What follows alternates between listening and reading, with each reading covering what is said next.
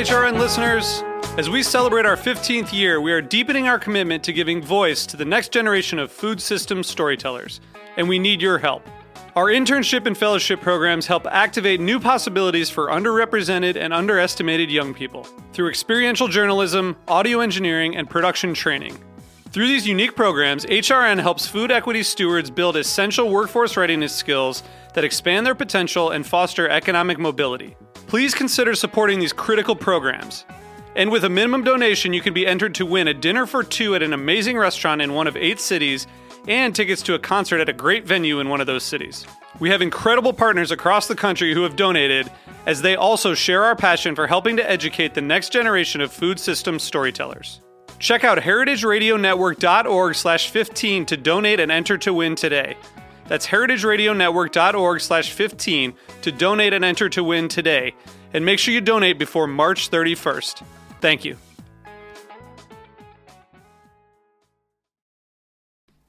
I'm Will Harris, and today's program has been brought to you by White Oak Pastures.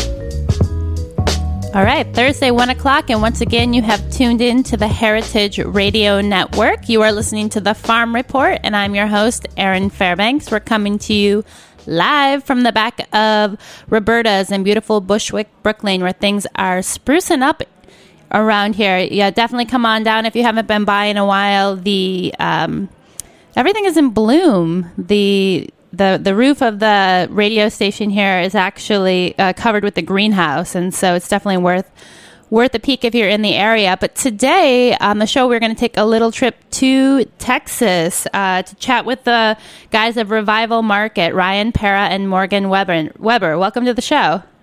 Thank you. How you Thanks, doing? Erin. Awesome to have you guys on. So. Um, I, I'm excited. I don't know really much about Texas other than I'm not supposed to mess with y'all, but I think we're going to do a little bit of tussling here. Um, you guys are located down in Houston. Why don't you tell us about uh, Revival and what you do down there? Sure. Uh, you know, first of all, the Houston culinary scene is just uh, really burgeoning in the past few years. It's a lot of support, a lot of local neighborhood support, a lot of great farms and uh, and ranchers have opened up their businesses in the past few years to, to really support the type of thing we're trying to do. And and what that is is really use products that are around us uh, within 150 miles, whether it be beef, uh, raising our own pork, or vegetables, and then using all those products that are around us in in the ways that have uh, you know brought down European generations. You know whether it's curing an Italian style prosciutto and making salami, whether it's just selling the fresh meat, whether it's making uh, prepared foods using those local items, whether it's canning, preserving, and anything under the sun that we can think of, like making vinegars and, and syrups as well. So, you know, we, we combine all those things in our shop. We're, we're a, a freestanding market, and, uh, you know, we're open to the public. So we, we're open seven days a week. Nice. And you guys got started back in 2009, is that right? We started. We have a farm about two hours south of Houston in Yoakum, Texas, where we uh, began raising pork in 2009, uh, distributing that to restaurants in Houston and Austin, New Orleans. Uh, that for almost two years before we opened the shop, and the shop was kind of born out of the idea to be able to do all the stuff that we really wanted to do in house. Um, me from the Morgan from the agricultural side, and then Ryan from the restaurant uh, industry side. It just it was kind of a natural fit. Nice. So let's talk a little bit about that, Ryan. You actually spent some time up here in, in New York City um, in your in your chefing uh, training. Is that right? Yeah, I was uh, lucky enough to work with uh, Chef Jonathan Waxman, and just had a great time. And he he definitely opened my eyes to you know the the seasonal bounty of things, and was a great mentor to me. And had a great time. And and I I love Manhattan. Uh, family there. Grew up uh, visiting at least four or five times a year, and still do. And uh, you know, Manhattan definitely has a place in, in my heart, and all, all as does all of all of the city. So uh, I feel a good tie, and I feel like I learned a lot of good uh, culinary skills and techniques uh, working there. I worked also at Le Cirque for a, a year, and and with uh, Chef Patricia Yeo some time ago at, at AZ, where I guess where BLT Fish is now. But e- either uh, you know, learning those tried and true techniques and being able to apply them here is, uh, I feel like a, a good fit. Yeah, so you so you moved back south and you kind of tucked into um, master, mastering butchery and charcuterie, and I know there has definitely been a, a revival. Uh, I know here on the East Coast, and I think pretty much across the country of this interest in uh, chefs and food professionals doing their own butchering, working with whole animals, and then the sausage and charcuterie making. One of the challenges uh, often is figuring out who to learn some of those skills from. I mean, where did you where did you pick up on that stuff? Was it trial and error, yeah, or? Be honest, uh, I, you know, and I, I totally understand the interest, and I'm in that exact generation that a lot around the country that the chefs are wanting to do everything from start to finish, and and so I, I totally get it, and I totally identify with what's happening around the country.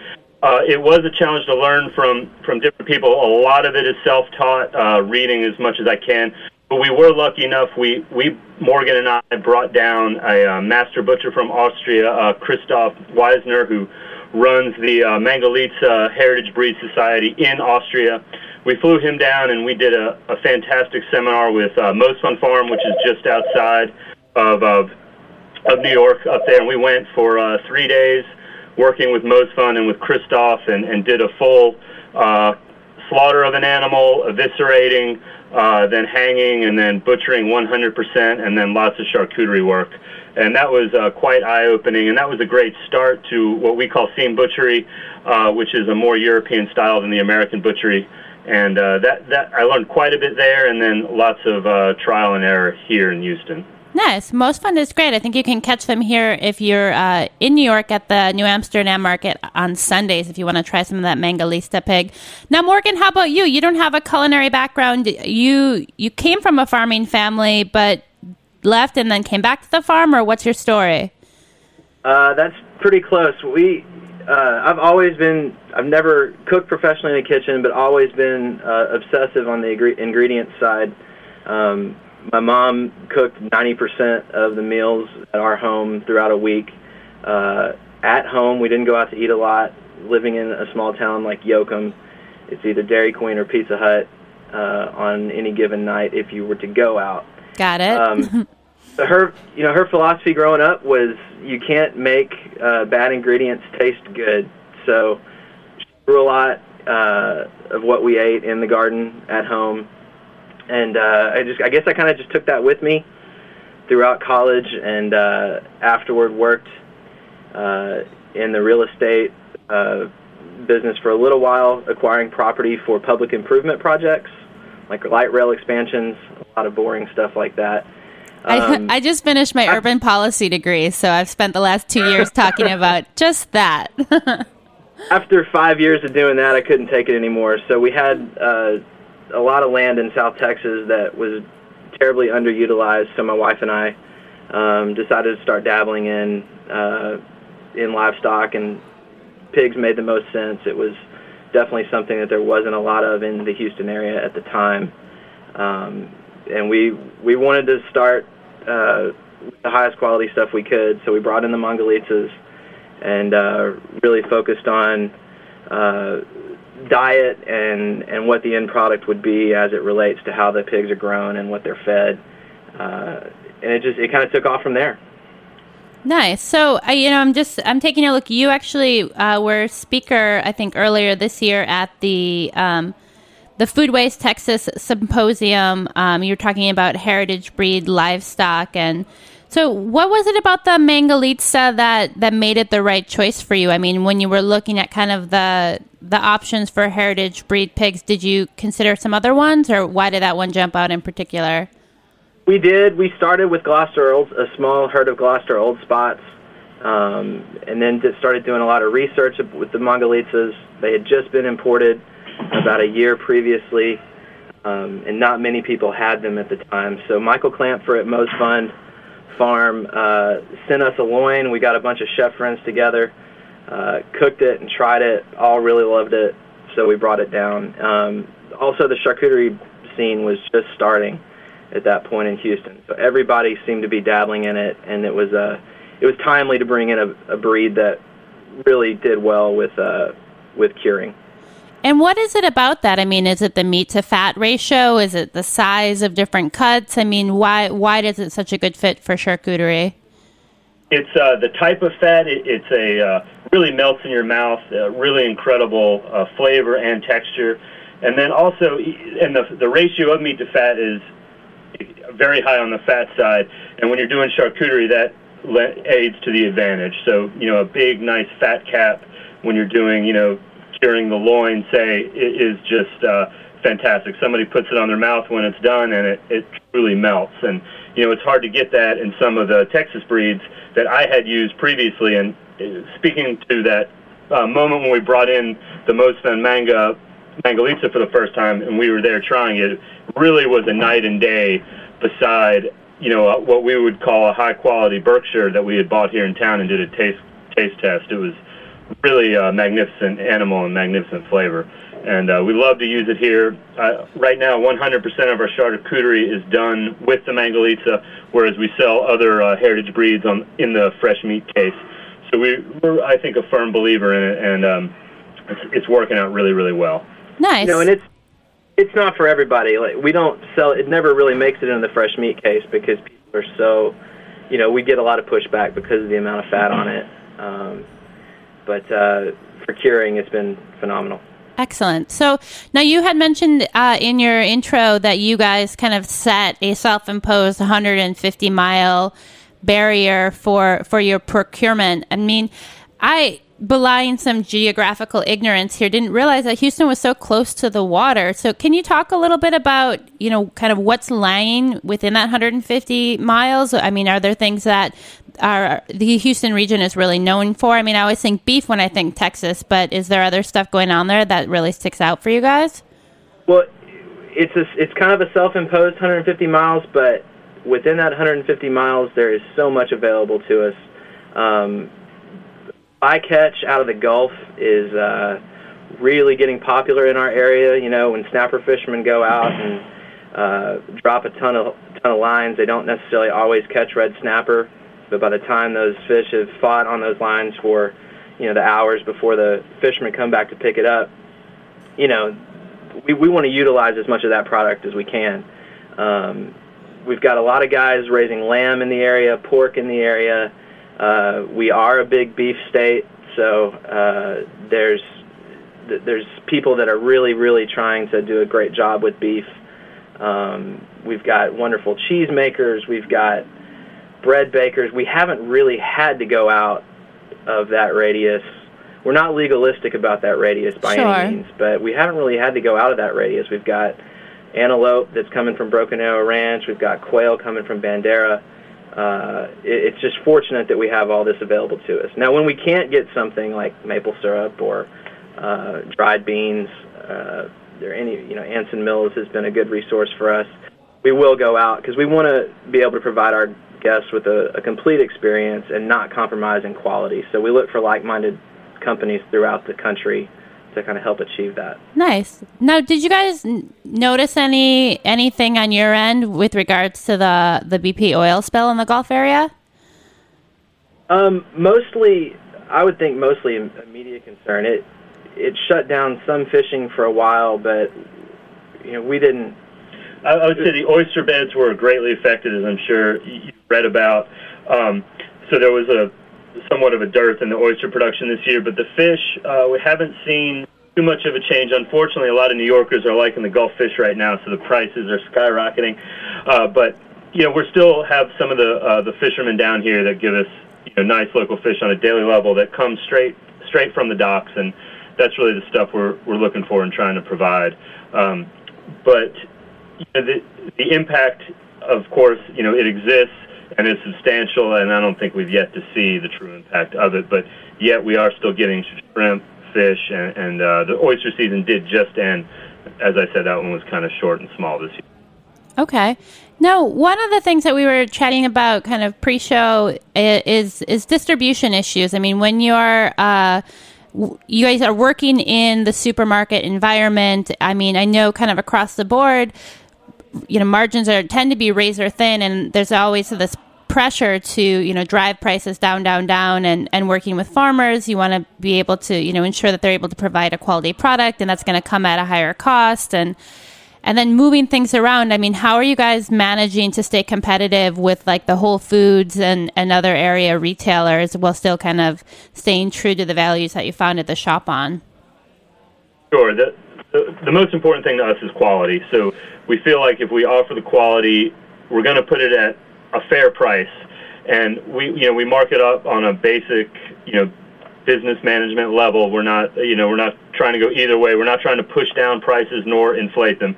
So we, we really just go true cost, and, and the once we have the quality of the ingredient established, we really just try to make that stand out. And I cook the you know the dishes that you know we put out on prepared foods or or uh, preserved foods. You know something that I would feel comfortable putting in the best restaurants in Houston, and I think that's something that the other supermarkets uh, don't do right now. You know to be able to serve a a high-end restaurant quality dish in a market-driven atmosphere is uh, something that at least right now is unique, and that's uh, we we tread on those waters, and then in the fresh foods we offer the best ingredients that we can find. And it's constant. It's a constant uh, battle for us to manage those costs. Like you said, when margins are are thin, uh, we're constantly trying to come up with creative ways to get as much out of the animals that we possibly can when they come in, which means not throwing, you know, really anything away. We utilize every possibly can, not because it's you know cliched or chic right now, but just because we have to do that to make ends meet. yeah, sure. Right. And then uh, Morgan, how do you feel like because you're kind of on both end of the spectrum, you know, you're on the producer end and then you're also running the business and in, interacting with with the public there. I mean, as as a farmer, I mean, what do you see of, of the as the benefits of working with a market like yours versus kind of putting your product into a more traditional model? We constantly, you know, when I would drop pork off at restaurants before the the market opened, we would uh we wouldn't ever get to see what the end product looked like. I mean, we might be able to go and eat it, but here I'll drop. You know, we'll have pigs the day after we process them, and immediately get to see the results of what we've been working on. So it's for us, it's resulted in a you know one continuous experiment of constantly trying to tweak and get the product better. Um, we've gone through about eight different heritage breeds over the last three years, and uh, it's been a direct result of that. You know, we'll raise something to market weight, and if if we don't like something about it, then we won't do it that way again. We'll tweak the feed ration, we'll tweak the uh, the genetics that we're uh, using to for breeding stock, and um, it's just constantly constantly evolving. Nice. Well, it's so great And to we have that back do and forth, yeah, of, of information. Guys, thank you so much for, for joining us on the show today. If people want to hear more about you, uh, where do they go? You can uh, check out revivalmarket.com. We're also pretty active on Twitter. Uh, you can follow us at Revival Market and also on our Facebook page. Awesome. Ryan, Morgan, thank you so much for joining us. Thanks We're- for having us. Thank Thanks you. for having us, yeah, Erin. great, to hear great from chatting you. You too. So we are going to take a quick break, and when we come back, we will have Stephanie Fisher on the line to give us an update of her farm internship experience.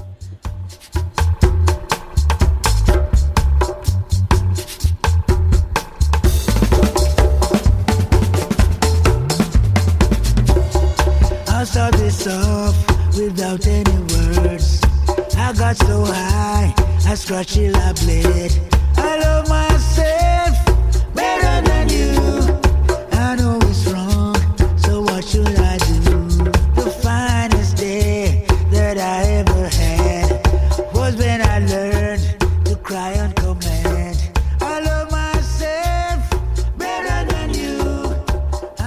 White Oak Pastures is a 146 year old multi generational family farm that works in cooperation with nature to produce artisan meat that is safe, healthy, nutritious, and good to eat.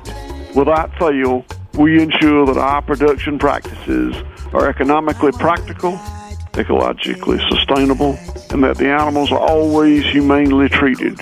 We never falter in our determination to conduct our business in an honorable manner. For more information, visit whiteoakpastures.com.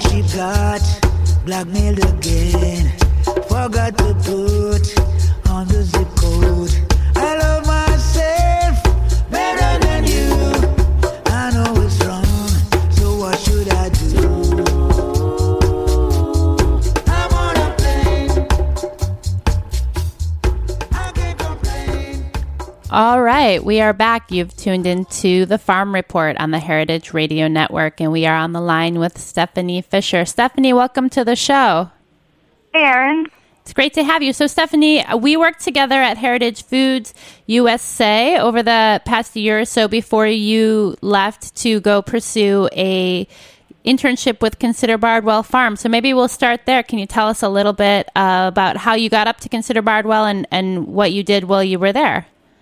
Yeah, sure. Um, so we, um, I've I've always wanted to go into farming, and my boyfriend Noah also always wanted to go into farming. Um, and we ran into Margot and Alex at the Goattober event. Um, Margot and Alex are the farmers at Consider Bardwell um, last October, and we sort of just introduced ourselves because obviously having worked with them through Heritage, we really liked what they were doing, and I always wanted to work with animals, so we sort of introduced ourselves, and then kind of um, surreptitiously they sent us an email in December and said they were looking for some kidding interns and we were like, Well, that's you know, this is kind of like we're at a transition in our lives, we're young, so like let's let's just do it. So um we packed up our apartment in Brooklyn and uh, drove our car up to Vermont and moved up there for two months, um, working closely under Margot and Alex with their kidding program, um, basically helping all the helping them with all the goats give birth to their they had about 90 does, so they had about 180 or so kids by the time that we left.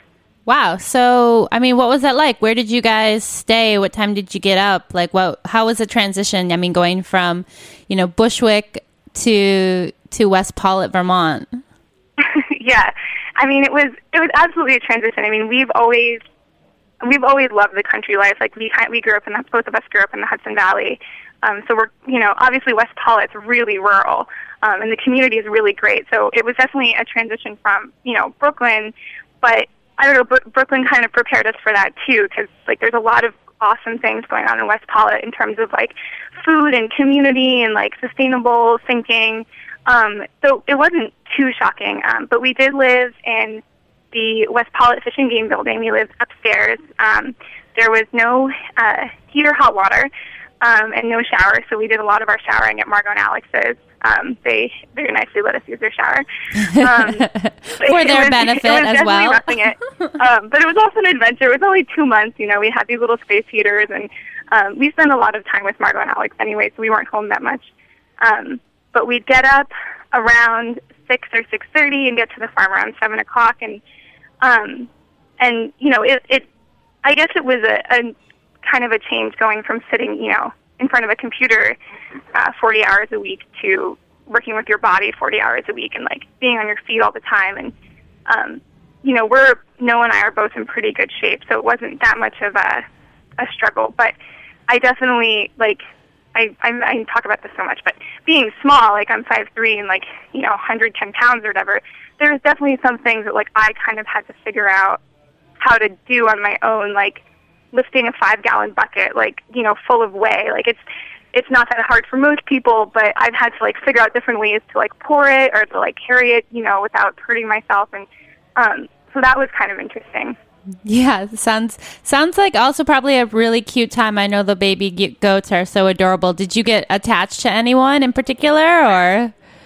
Um, yeah, I mean, we definitely had our favorites. I mean, they're you know, out of 180 kids, um, we got to know maybe like six or seven really well, and they sort of just became caricatures and like part of our lives. Even off the farm, we kind of like we like gave them names and like gave them these these voices that they talked into us, and um, so that yeah, there was a, a couple. There was a there was one baby that was like uh, a four pound little runt thing. Um, it was number 24, and it was it wasn't developing uh, the same way the other kids were developing. So it kind of had this like monkeyish face, and it was really really ugly looking. But it just had this little place in our heart. And actually, Margot and Alex recently sent a picture of us, or sent a picture of the the little guy to us, and he's only gotten more ugly. Uh, well, I think we can be attracted to uh, bo- both beauty and, you know, individuality. Let's leave it at that. So, you guys spent two months at Consider Bardwell, and then you had a plan to head out to the West Coast. So, I think what you guys bought a car, drove across country, and your plan was to work for another goat farm on, on the west side of the country. So, tell us what happened there. Yeah, so we um, when we first got the job at Consider Bardwell, um, we were like, well, you know, like let's let's leave Brooklyn forever. Like let's just go. Like I've always wanted to go to the West Coast, so we we went on the ATTRA website, um, and we were kind of looking through their internship and apprenticeship listing, and we found this one farm um, on the on the West Coast in Washington, uh, right near Omak, and we were like, oh, this is great. You know, like they're a smaller farm. They have a small herd, about 30 goats or so, and they also had cows and chickens, and they wanted to get pigs, and they do. Um, they had like a little garden. They also do timber. So, and it was an older couple, and, and we were like, well, this is great. Like, we'll we'll get sort of the um, intensive farming stuff down at Consider Bardwell. They have a really large herd. They're specialized, and then we'll go and kind of see what a more diverse operation looks like. Um, so really pumped. So we packed up everything, said goodbye to both our families, and drove across the country. And we had agreed to stay with this farm until October for six months. Um, and we had a phone interview with them and everything, and it was it all was it all sounded great. Um, and we saw some pictures online. Uh, so we we get there, and having I mean we were pretty spoiled at Consider Bardwell in that it's a farm that's gorgeous. You know, it has a lot of money behind it, so it's well maintained, and, and also Margot and Alex are really great farmers, so they really take care of their animals. And I mean that's not necessarily being spoiled. That's just a, a good standard to hold. So we are driving through um, western eastern Washington um, and we pull up to this farm, and there's just like there's you know tons of like old rusted machinery all over the place, and and like there's you know the animals all look kind of thick, and and uh, they're all like they all just like they have these like like weird like nylon twine collars, and and the chickens are like kind of running around their own filth, and it was just like a real shock to to us having come from you know, a really well maintained farm to something like this. And um, but we were like, well, you know, we kept telling ourselves like not everyone has all the money to maintain their farm, and like every you know, don't judge a farm by its cover. Like, let's be open minded about this. Um, and we lasted about a week, and you know, until we, you know, we slowly realized like this farm wasn't maintained um, not because of a, a lack of, of money or um, over time, it was just a totally different style of farming that we were. Um, we Just- didn't necessarily. You ran into some bad farmers, it sounds like. basically, yeah, yeah. And I hate saying that because like every farm has their own sort of stick, and and you know I don't want to be judgmental that, but we just didn't want to inherit any of those sort of farming practices, so we decided to leave. So, you know, I think it, as in any profession, you know, there's people who who do things in ways and you know that are different from what you might choose, but then there's also people who just don't do a good job. And so it's interesting from your intern's experience to go from kind of one extreme to the other and then you find Yeah. yourself, you know, across the country from your family and friends and and without a job and so what what what did you do? yeah, well, we so um, we packed up all our things after only being there for six days, and we were still within like our week long trial period. So, um, like you know, under our contract, so to say, we were still allowed to leave. So we we just packed everything up Saturday morning, and you know, we don't have that much stuff, so it only took us an hour to pack up the car, and you know, we said goodbye, said thanks, you know, thanks for everything, and um, drove to a cafe in town, and you know, both of us the whole time were like in shock, like, you know, adrenaline's running, like we've never done anything like this before. Like, yeah, we're totally near nothing. Like Eastern Washington's basically a desert. Like and it's mostly Indian reservation. So, um, you know, it's a very far cry from the East Coast, and it's also like really, really right wing. Um, so we're in just like a place that we are totally like, out of our comfort zone, and um, we go to a cafe and, and we're like, okay, game plan. We're going to go to the ATTRA website. Um, we're going to go to like WWOOF. We're going to go to Good Food Jobs, and we're just going to like write down a list of any farm that we, you know, that we think could work, and write down the phone number, and then just give them a call. Um, and so we made a list of about 20 or so farms, called every single one, and and most of them had their interns intern positions filled, but a lot of them were really helpful. They're like, okay, well, you know, if you're interested in this, check out this farm. Here's a good number to call. Um, and so we just, you know, that night we camped in the Wenatchee Forest um, outside of a little town called Leavenworth. Um, and you know, our, our heads are kind of like spinning with, you know, well, do we want a farm? Like, you know, we were so kind of shocked after having a bad farming experience after coming from such an awesome farming experience that we started to think like, well, is it farming that we don't like, or was it just that farm, or like, what is it? And, and like, what are we doing? Like, we both have like college degrees, and like, we both had well-paying jobs, and all of a sudden, like, we had no income and no home, and we're like camping and living out of our car, and um, but we just had to like adventure. yeah, yeah. I mean, it's and yeah. Also, we're really fortunate. Like, we have family that can support us, so we weren't really in that bad of a spot. But it was, yeah, it was definitely sort of an existential um, moment for us. But we, yeah, we were really insistent on making it work. So we kept calling around. Yeah. So what happened? Um, sorry. What happened? So okay, so for five days, so for five days we basically drove all across Washington State. We crossed the Cascade three times. We visited about four different farms, um, and the whole time we're visiting these farms, and because I remember when I was looking for places to go after Consider Bardwell, me some really good advice. You were like, you know, try and talk to past interns on the farm, and if you can, visit the farm. And and obviously we couldn't visit a farm in Washington when we were on the East Coast, but that advice you've given me was like I was like, no, we have to go to every single farm. Like, if we're going to work there, we have to visit it. You know, I don't want to get into another situation where, you know, the website says one thing, they sound like nice people, but it's it's a totally different thing to be um, working there and to be under the farmers. Um, so we, yeah, we visited four farms, um, and when we were visiting them, we were kind of making a list of the things that we wanted to learn and the types of farms that we wanted to learn from.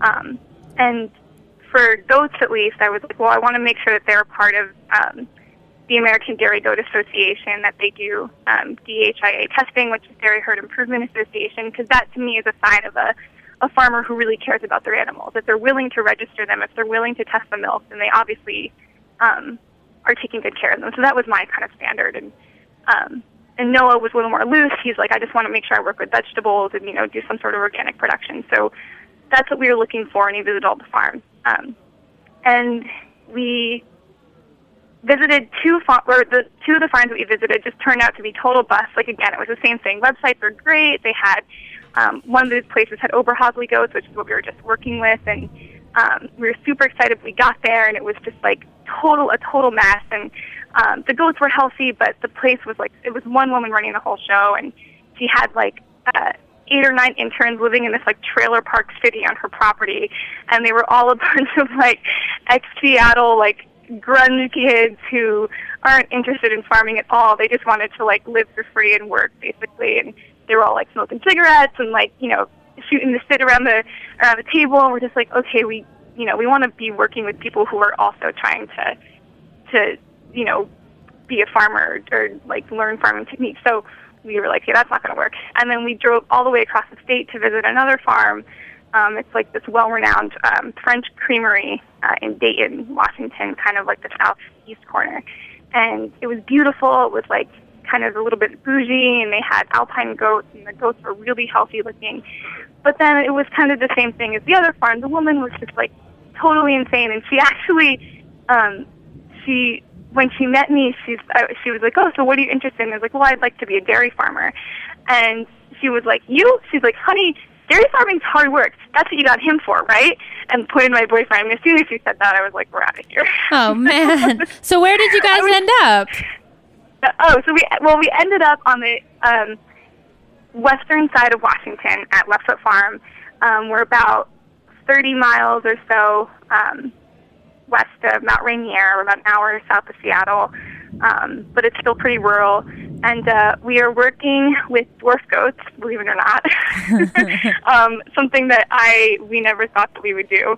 Um, I think dwarf goats kind of had this strange reputation in the dairy farming community, but we're here nonetheless, um, and it's awesome. We have a really nice setup, and we're basically um, in charge of a quarter acre garden. Um, we're raising 62 um, meat chickens right now, and we do evening milking, and it's a we live on the property, and it's a really great setup. So it's it Awesome. was I think it was worth the five day The five day trek. Sure. So yeah, definitely. we are just about out of time, but uh, maybe before we go, I mean, if you had to say like your top three recommendations for someone in your position who, you know, was kind of looking to get into farming, wanted a chance to, to do the internship experience, uh, what would you say to them, kind of knowing what you know now?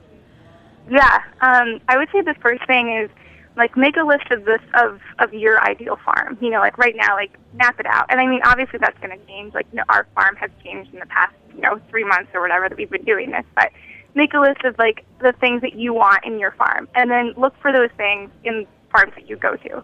Um, second thing is, like you said, visit the farm. Just like if you can do it, um, and talk to the farmers. Like really get to know, get to know them. And then I guess the third thing is also like, and this kind of contradicts the first thing, but I think it, it also adds like a nice contrast. Is um, be open-minded. Like we didn't think that we'd ever want to work with dwarf goats, but yet here we are, like happy as can be working with dwarf goats. Um, so yeah, those are probably my top three. Awesome. Advice. Stephanie, thanks so much for joining us, and I look forward to um, hearing more of your adventures. Send some pictures so we can we can put them out on the Facebook and the Twitter feed so people can see Yeah. See what a dwarf goat looks like. For, They're pretty hilarious looking, but yeah, for sure. Thanks so much, Erin. awesome. All right. Well, the Farm Report is going to be on vacation for the next two weeks. We'll be returning on June the 14th. We'll have Sandor Katz in studio to talk about fermentation. So make sure to tune in. And until then, enjoy the ride.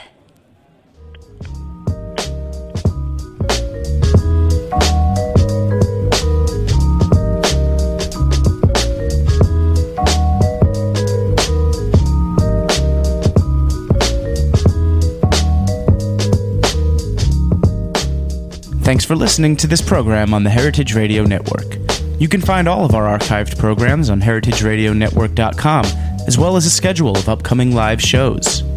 You can also podcast all of our programs on iTunes by searching Heritage Radio Network in the iTunes Store. You can find us on Facebook and follow us on Twitter for up to date news and information. Thanks for listening.